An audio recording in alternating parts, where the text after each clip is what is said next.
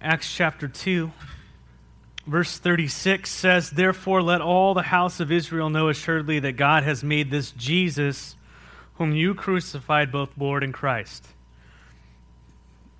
How would you like to stand up in downtown Walla Walla with a crowd of people around you and say, Therefore, let all of Walla Walla know assuredly that God has made this Jesus, whom you crucified, both Lord and Christ?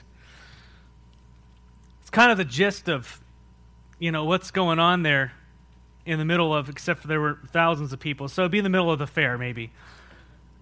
You know? Peter's filled with the Holy Spirit. He's preaching the gospel to both those who are seeking, who are wondering, asking questions, and to mockers. Something supernatural just happened. The Holy Spirit fell upon the church. They began speaking in foreign tongues, and the people are gathered there from all different places for that feast. They heard the praises of God being declared in their own language by these people from Galilee, these uneducated people. And two groups of people respond to this. The first found in verse 12, which says, And so they were all amazed and perplexed, saying to one another, Whatever could this mean? That was the first group going, What in the world is going on? What does this mean? There would be those who are truly seeking truth in our society, those you run into when you're preaching the gospel, when you're living the gospel, when you're sharing Christ, they're going to go, What does this mean? What is, what's going on here? And the second are mockers. They're found in verse 13. And these are the ones somehow we're, we're afraid of, right? Mockers said, Yeah, they're full of new wine. They've been drinking. And Peter goes, Hey, it's, it's just 9 in the morning. In that culture, they didn't drink at 9 in the morning, all right? when God shows up, brothers and sisters, and works in our in and through us and around us, there's going to be these two types of hearts represented, present around you. Can you see that in your life today? Okay, just me? Dude, I saw you, Judy. Awesome. All right, two of us. Cool, we're preaching.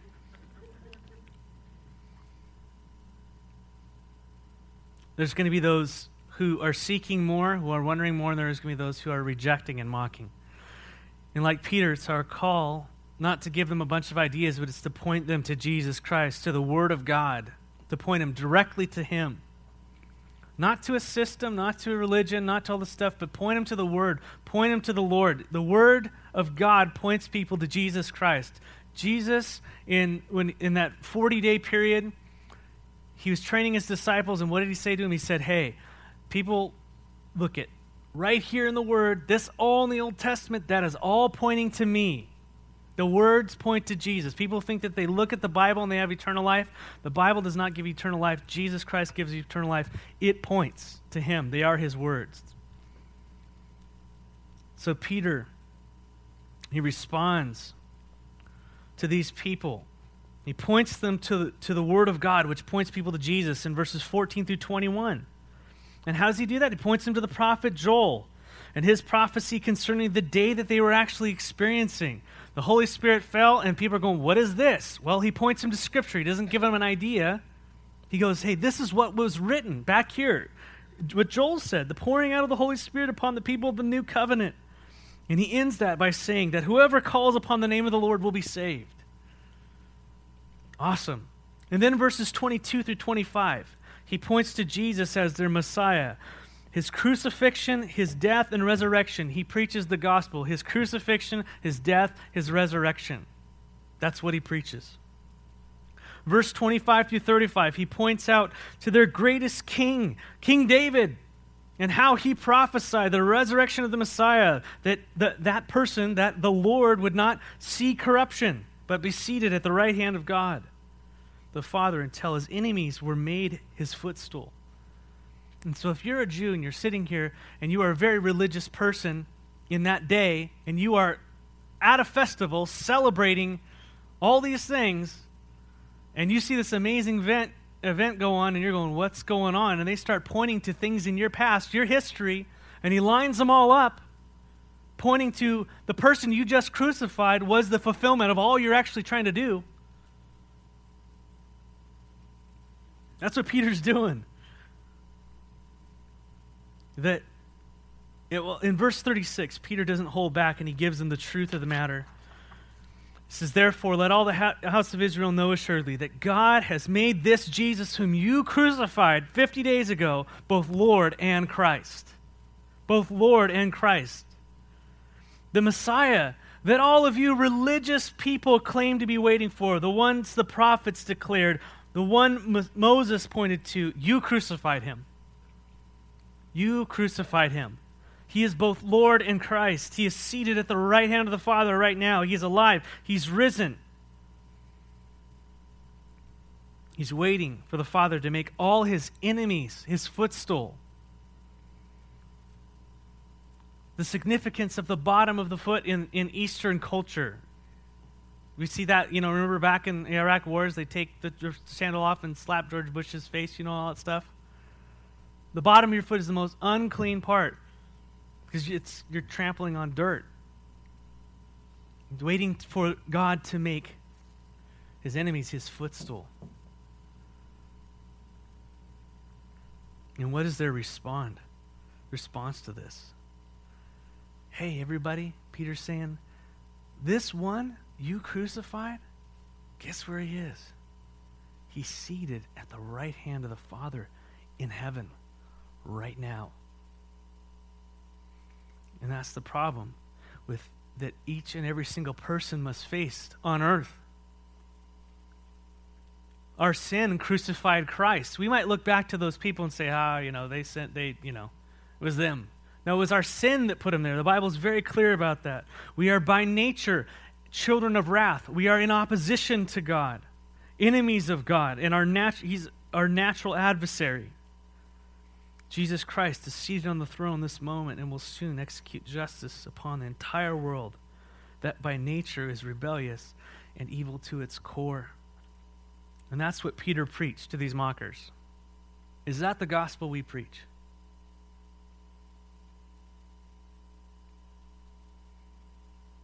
What gospel do we preach? We like the second half, don't we?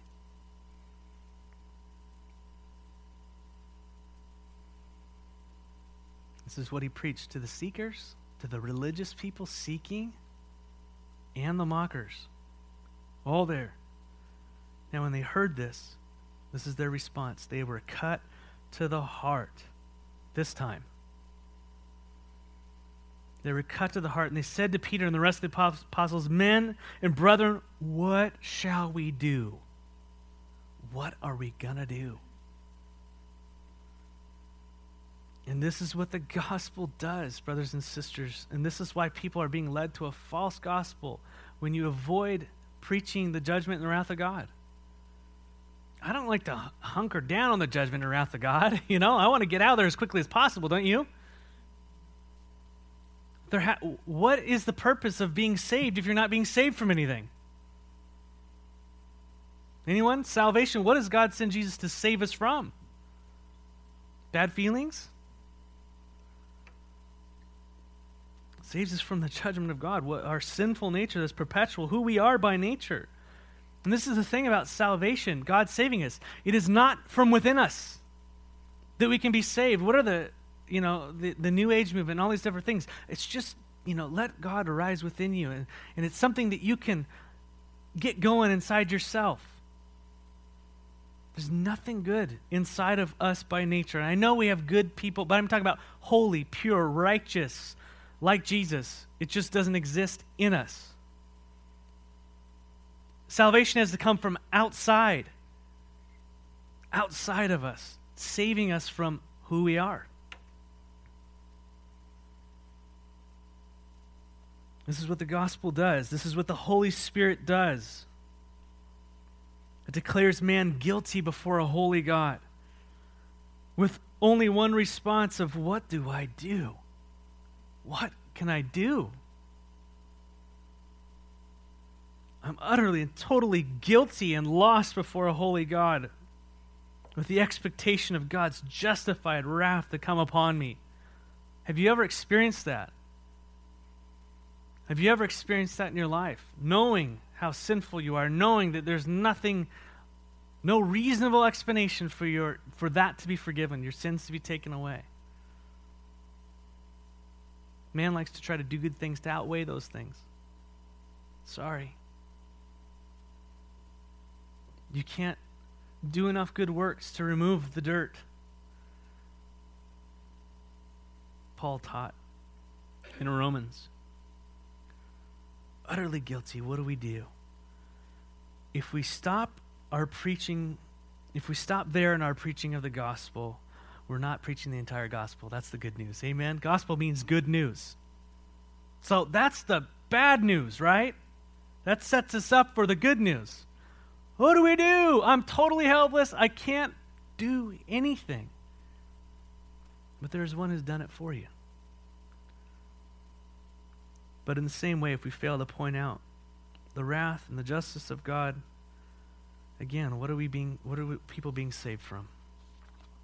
No, we preach Christ crucified, risen, and seated at the right hand of God, allowing the Holy Spirit to work through broken, redeemed people like Peter, like us. We preach Christ crucified not because we're better than anyone else, because we have been redeemed. We've been saved. We understand the fallen, broken nature that is within each one of us. And we say, Oh, I was this. I was once lost, but now I'm found, a former tra- uh, slave trader cried out. Praise the Lord. What must we do? They cried. Verse 38 Then Peter said to them, Repent and let every one of you be baptized in the name of, of, of, Jesus for the remission of sins, and you shall receive the gift of the Holy Spirit. What grace! For the promise is to you and to your children, to all who are far off, as many as the Lord or God will call, the full gospel, the gospel of grace. That is Jesus, who is seated on the throne, whom we crucified and rebelled against. He died that we might live. He took our place, and if we believe, if we believe upon him, and he rose again and is with God, just as we will rise again and be seated with God through faith in Jesus Christ. How merciful that the judge came down and took the punishment of his own sentence. You're all guilty. You're all going to be eradicated. I love you. I will take that for you. Will you accept it? No, but let me do enough good things that you'll accept me. Let me go to church enough. You better be at church. Right? I'm not saying it's a get out of jail free pass, right? No, we're going to talk about that later. Like, you can't do enough. There's nothing we can do. Jesus and equals hell. Jesus alone his righteousness for my guilt, His forgiveness for my failure. And what do you do? You receive it. You just say thank you. It's from outside, and He gives it to you. Why? Because here's the other part of God He's a God of love and desires mercy. But He has provided a way in which we receive His love and we receive His mercy and we receive His forgiveness. The only way to experience any of that is through Jesus Christ and Him alone. No other way. No good works, no going to church enough, all this the stuff. Nothing. Just receive it by faith. And then you're born again, the scriptures teach. You become a new creation in Christ Jesus. That is what we need a new nature, no longer children of wrath. The Spirit of God now dwelling in us. That is what being a Christian is. And so Peter says, hey, repent, be baptized. And so, what does it mean to have faith in God? What is, how are we saved? And Peter said it repent. And this is what happens in our hearts. We agree with what God says about us, and we change our lives accordingly. You can't have you can't just agree. It has to have an action that follows it. And that's, we're not saved by the action, but the action is the proof that it's happened. Does that make sense? We're not saved by the action, but the action is the proof that it happened. we got to get that right because people go, oh, we're saved by what we do. No, that's proof that you are saved. That's why saying going to church is proof that you are in the Spirit, not just saying that you know, if I, it's fruit. Loving people is proof that the Holy Spirit is in you. Am I getting with you? Giving is a response because God has changed your heart about the kingdom. These are fruits, they are not the reason why. Going and sharing your faith with people is, is a fruit because guess what? Jesus is inside you, and Jesus wants to share his faith with others, doesn't he? That's what happens. And so, what we try to do in church is say, hey, raise your hands, you know? Or clap, or bark, or do it. Just get going and get the feelings going, and then it'll happen. Now, there might be a little truth to that, but what happens truly is God gets a hold of our heart. He doesn't do the behavior modification first. He gets a hold of our heart, and then things start to change. And so we preach to the heart. We preach to the heart. We preach to the heart. That's what we do. See someone acting weird and all, doing all these crazy things? Stop doing that. Yes, you want to talk about stop doing that. Definitely. Brothers and sisters who are in the Lord, but you want to preach to the heart. What's going on? They need more Jesus in their life. They need to be closer to the Lord. They need that. I need that. More Jesus. And as I get close to the Lord, the other things start to just I start to become more like him. And the other things fall away. And how many of you know you struggle back and forth between your new life and your old life? Yeah, flesh and the spirit. That war. And so we have to, by faith, crucify the flesh. I'm crucified with Christ, and Matt no longer lives, but Christ now lives in me. Okay, Lord, I'm letting that happen today. Have your way. And I become more like Jesus. When I fail to do that, default back to evil Matt. Anyways, I don't know how I got there, but Peter said, repent. That's right. It begins in the heart with faith. And faith is shown by our actions, changing what we do to line up with what, who he is and what he says. He says, and the, the first way that we demonstrate this is by being baptized. Baptize. Repent and be baptized for the forgiveness of sins. And I know there's a big discussion there. I want to stay at the heart of it being baptized, saying, God, I believe that you lived, you died, you rose again so that I might die to myself and live for you by your Spirit. Fully identifying with the Lord, that first obedient step. And so, Jesus invites any of you who have said, Hey, I want to follow you, and you haven't been baptized, be baptized. Be fully immersed, dunked in the water. Say, I'm all in. I want to follow you, Lord. It's a beautiful thing. Invitation to repent from dead works to the living God. Invitation to walk in the newness of life. This is what God desires to give you in Jesus Christ. So Peter preached the gospel to the seekers and to the mockers, and the power is in the gospel. It wasn't in Peter. We know Peter. He's he's can bail out on things. He has a big heart, but he blows it a lot. Anybody? Yeah. And so Peter, he gets up there and he starts preaching the gospel, empowered by the Holy Spirit. The power is in the gospel, not in Peter. The Power is in the message. It's the Holy Spirit working through Peter.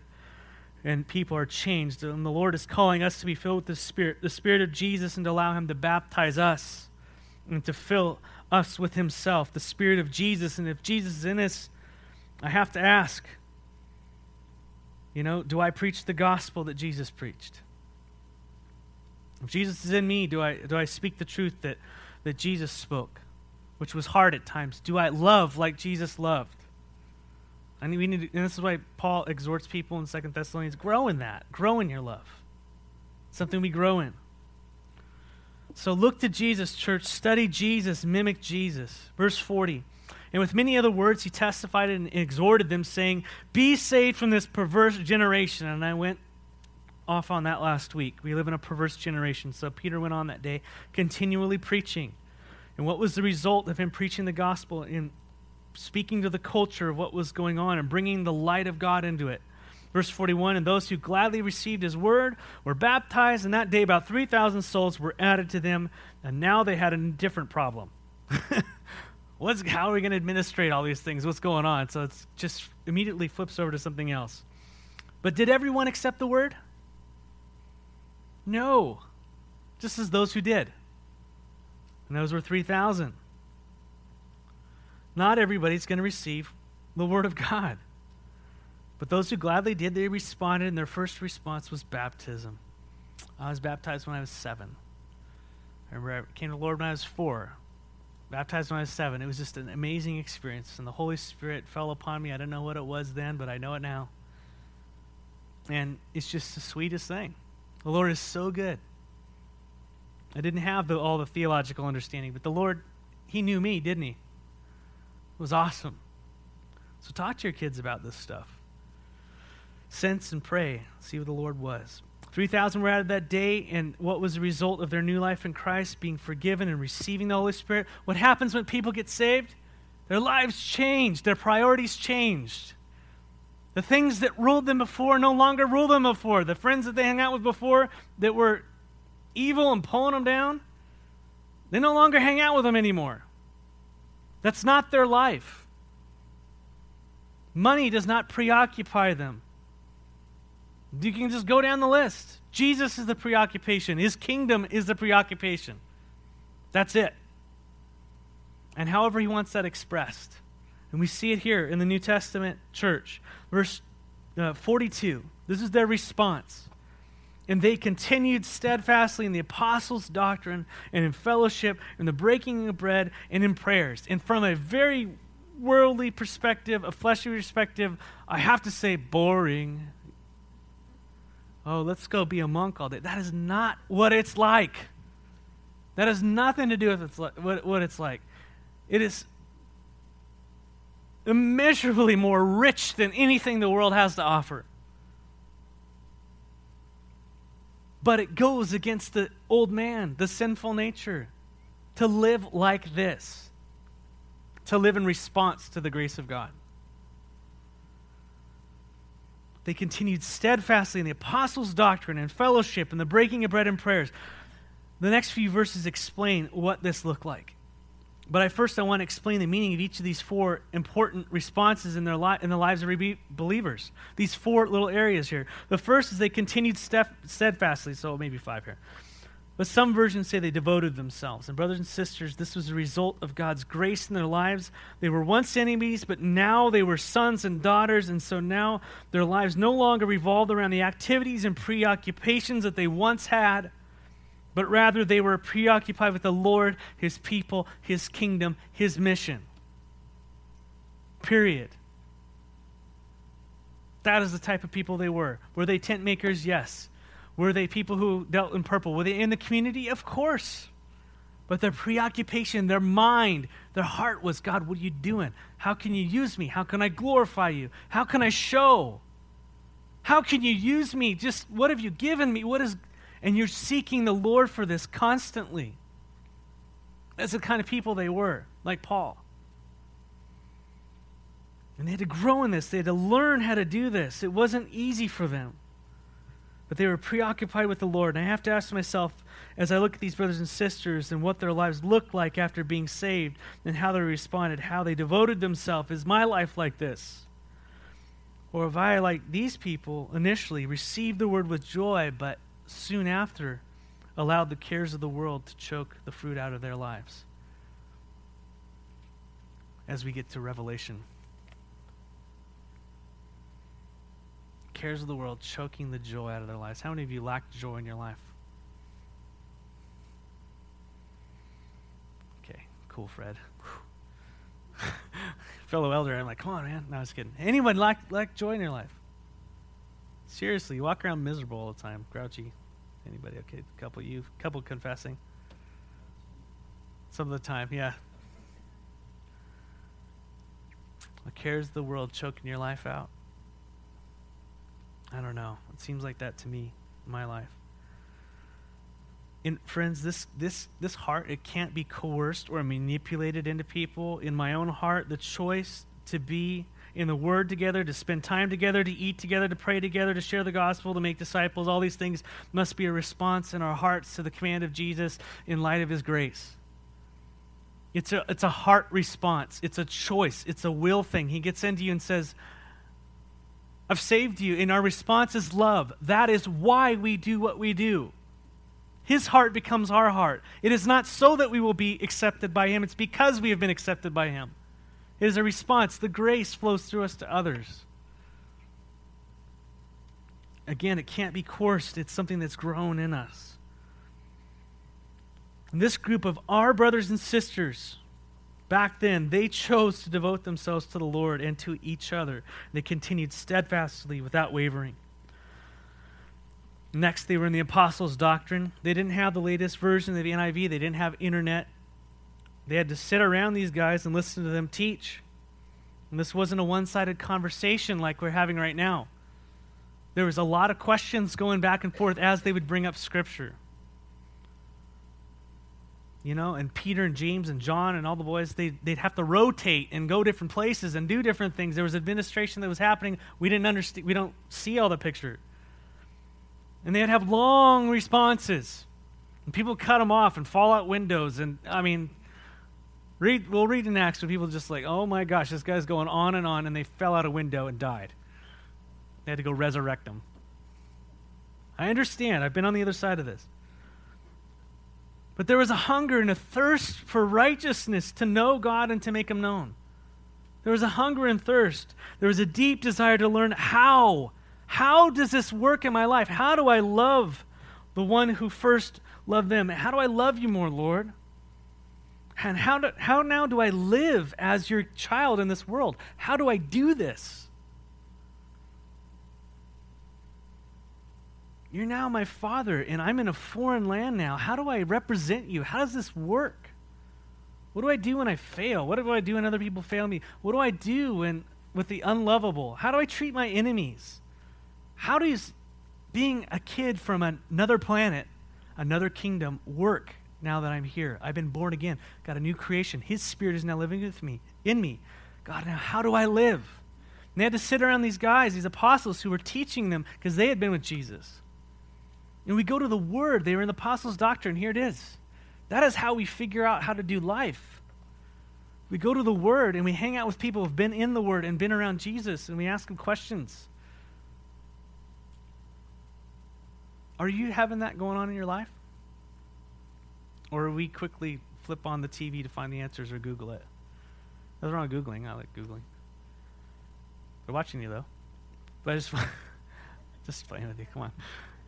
When did you wake up? But uh, do we have that kind of community going on? They were in the Word together steadfastly. Have you lost this? Is your Bible dusty? Do you know it all? Have you reached the teenage stage in your in your Christian walk? I was like, yeah. I know it, Lord. Got it. Got it, Dad. Just give me the keys. Let me drive this thing off a cliff.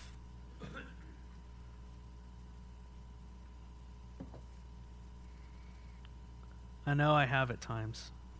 They were steadfast in the word together. Next fellowship, the word is koinonia, and this is a real emphasis here. This is not the Greek word for potluck, just to let you know.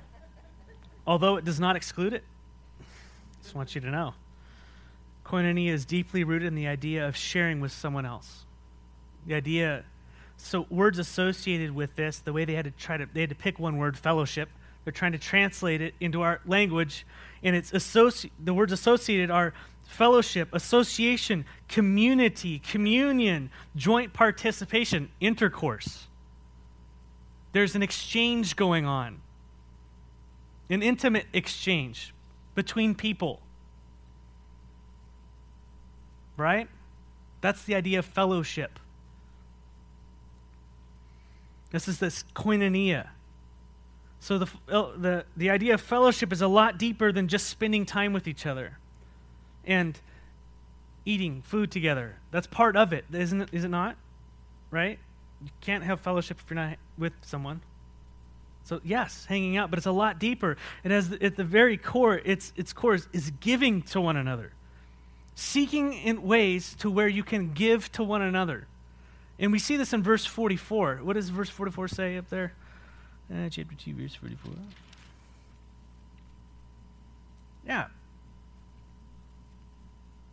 He's talking about, very, and all the believers were together and they had everything in common.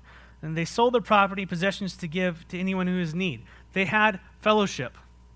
They were seeing needs and they were meeting them within the context of their community. That was what was going on in the early church. That is the idea of koinonia. But They were so moved by the grace and love of God in their lives. If they saw a brother or sister hurting, they could not help but reach out and meet that need. They couldn't help but reach out and meet that need. They saw something lacking and they reached out and they met it. They did whatever it took as a community to take care of them.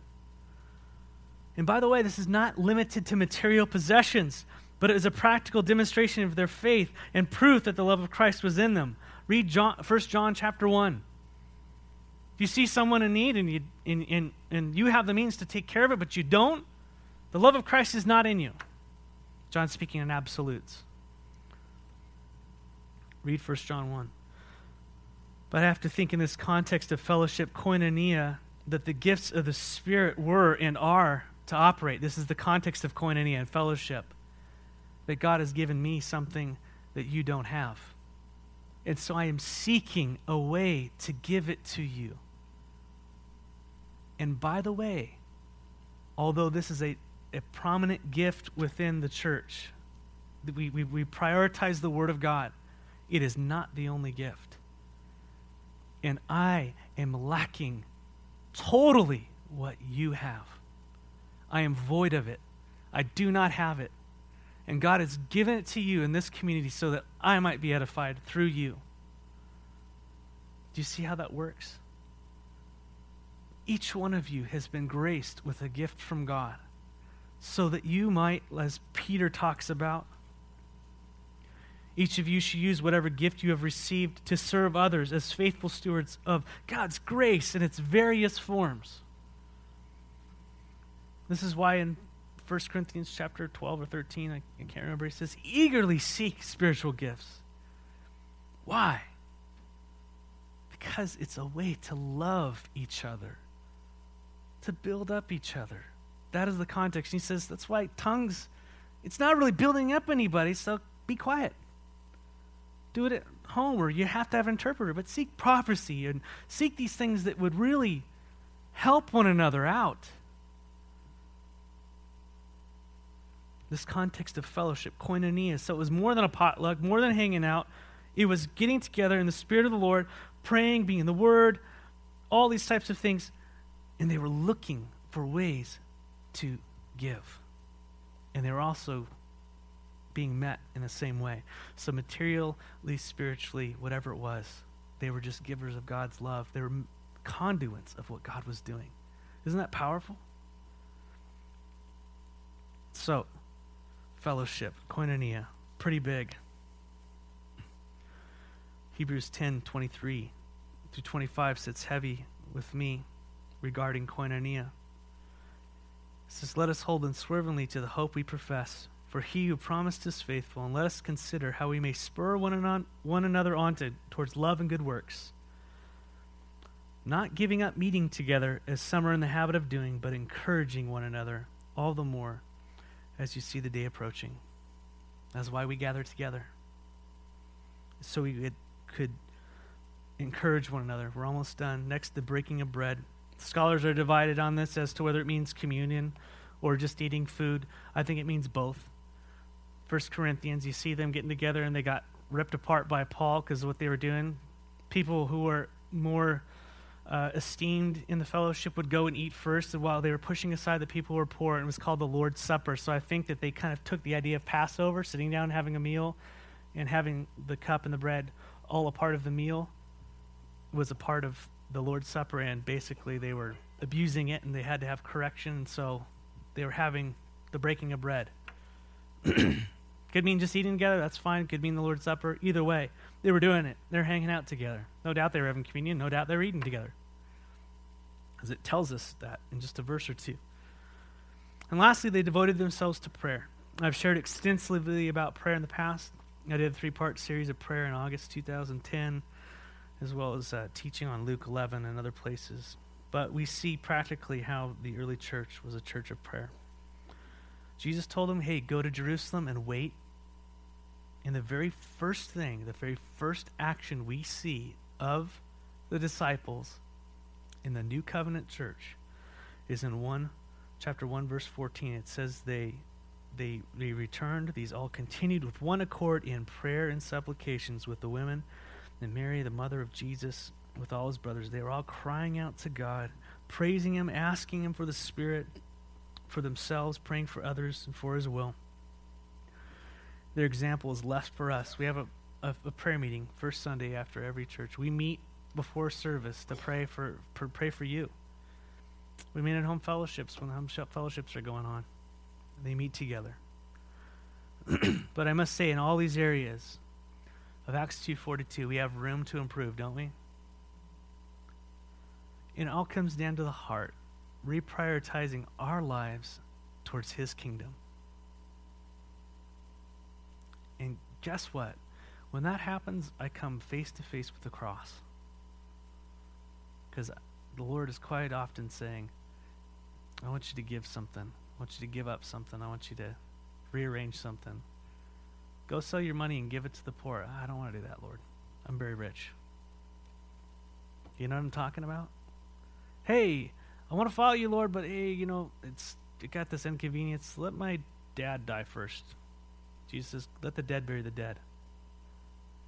We each have that thing in our lives that would keep us um, just from putting him first. I don't know how to describe it. From the things we you know we have good lives but god wants us to have great lives. He wants us to have the best. It doesn't mean circumstances are going to be wonderful all the time. But we each come face to face to this this. And you know the elders have been praying discussing plans for the summer as gary mentioned and as i mentioned last week our church is starting acts 242 summer fellowships they're summer fellowships it's just the church getting together on wednesday nights from 6 to 8 p.m for june starting this wednesday through the end of the summer, through August. Every Wednesday for you and your family to come out and to fellowship, to experience Acts 2.42. and immediate in your mind, what's in your mind? And I want you to take that before the Lord and pray. Because that is the very thing I'm talking about. And I'm not saying if you're not here, you're not spiritual, all that stuff. I'm just saying take those things that say, I can't because I'm rich. I can't because my daughter. I can't because. Take them to the Lord. I'm not trying to manipulate you. I'm just trying to say I think the Lord is leading us in this as a church. And guess who you are? You're the church. You know, our focus is bringing families of the church together every Wednesday to experience that koinonia we're talking about. I know summer, we all travel. I'm going to be gone. Everybody's going to be gone. I understand that. But I trust that the Lord has already been working he already has something in mind. He sees a, a situation. He goes, Now, I wonder what you're going to do about that. How are we going to do this? Oh, no, I, I don't have any fish. I don't have any loaves. I don't have the time. I don't.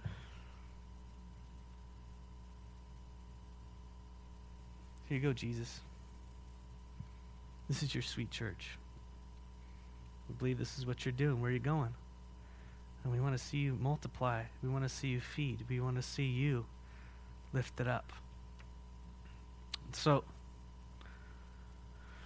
to come out, devote yourself to koinonia on Wednesday nights, the word, the fellowship, breaking of bread. It's going to be different than this. I'm not going to be speaking from a pulpit. We'll have interaction and all that type of stuff. And we're taking a step of faith with the youth, with Nick. Elders have asked Nick and Gary. Nick's going to inter, uh, intern with our youth this summer, working alongside Gary and myself a little bit. If you haven't received a call from them, you will, so don't be scared. But I would encourage you, family with kids, to bring your kids out on Wednesday nights. It's going to be chaos at first. We'll figure it out. It'll be okay. Families do that. Six to eight on Wednesday nights all through summer. But it doesn't stop there, you know. I'm going to invite my whole block. I've got how many kids are out there playing with John and Ruth? We've got 10 and 15 kids. I don't know what it is. It depends. Like goes from five to. I mean, we've been developing a relationship with these people for a long time and hanging out with them, going places, and we're going to invite them all out, all the kids. Who knows if they'll come or not? But I'm going to take a step and say, hey, you want to come out and hang out and have a lot of fun and learn about Jesus? I have cards in the back. They're next to the box. If you feel like, you know what, I want to take a step of faith and I want to invite someone, take the little silly thing I made and hand it to someone, invite them adults and kids. Doesn't make a difference. so remember, when you take that step of faith, there's always going to be mockers and there's always going to be seekers. Just expect it.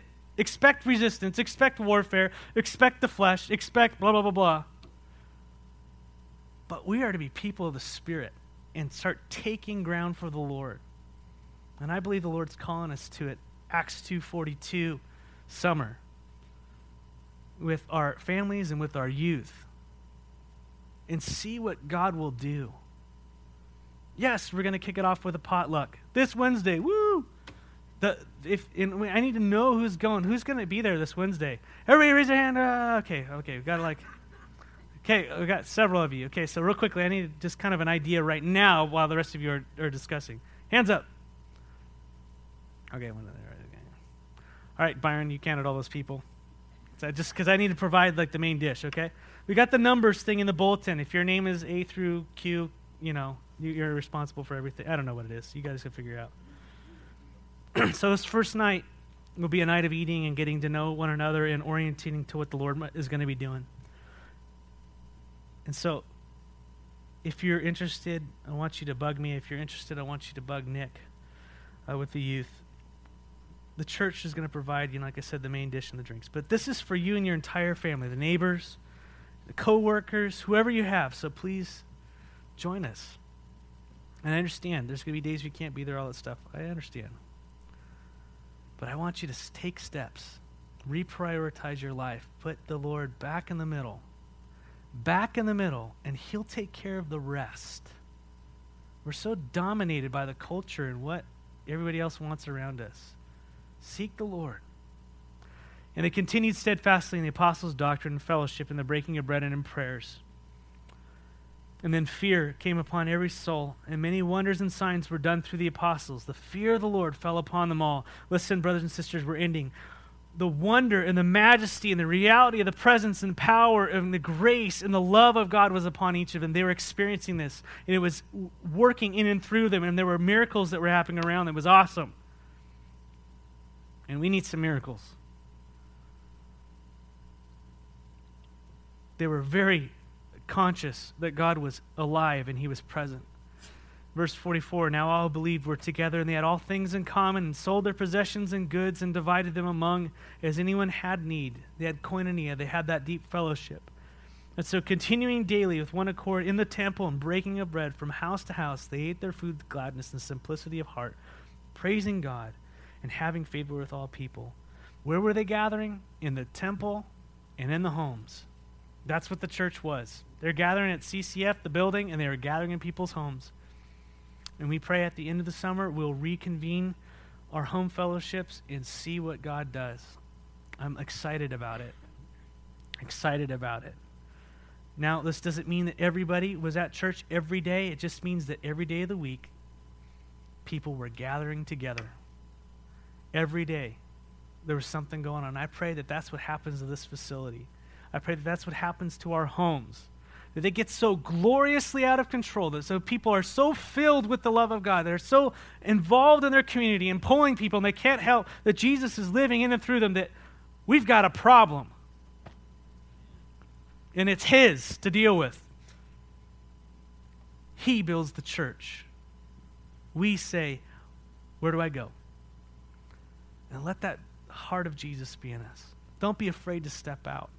Don't be afraid to encourage people. So, one, are you coming to who you invite and think beyond yourself? Take a step of faith. Cards are in the back. Let's pray. Lord, we love you. We thank you that you build your church. This last verse, the result of all of your grace upon them and your spirit upon us says, And the Lord added to the church daily those who were being saved. Lord, would you add to this group, this fellowship, daily those who are being saved? Not for numbers' sake, God. We want numbers. We want numbers of people who are saved and going to be in your kingdom forever and ever and ever, whether they go here or to some other church in the town. God, we want people to know you and to love you eternally. That God use us to look beyond ourselves, to look beyond our own families, to look beyond our own walls break down that hardness of our heart and show us the world that you see around you and the children that need you and the families that need you. May you do this in and through us. And may we be that Acts 2.42 church, church, not just doing the functions, but let it be a heart thing, a true response. And guide us in all of it. We ask in the name of Jesus. Amen.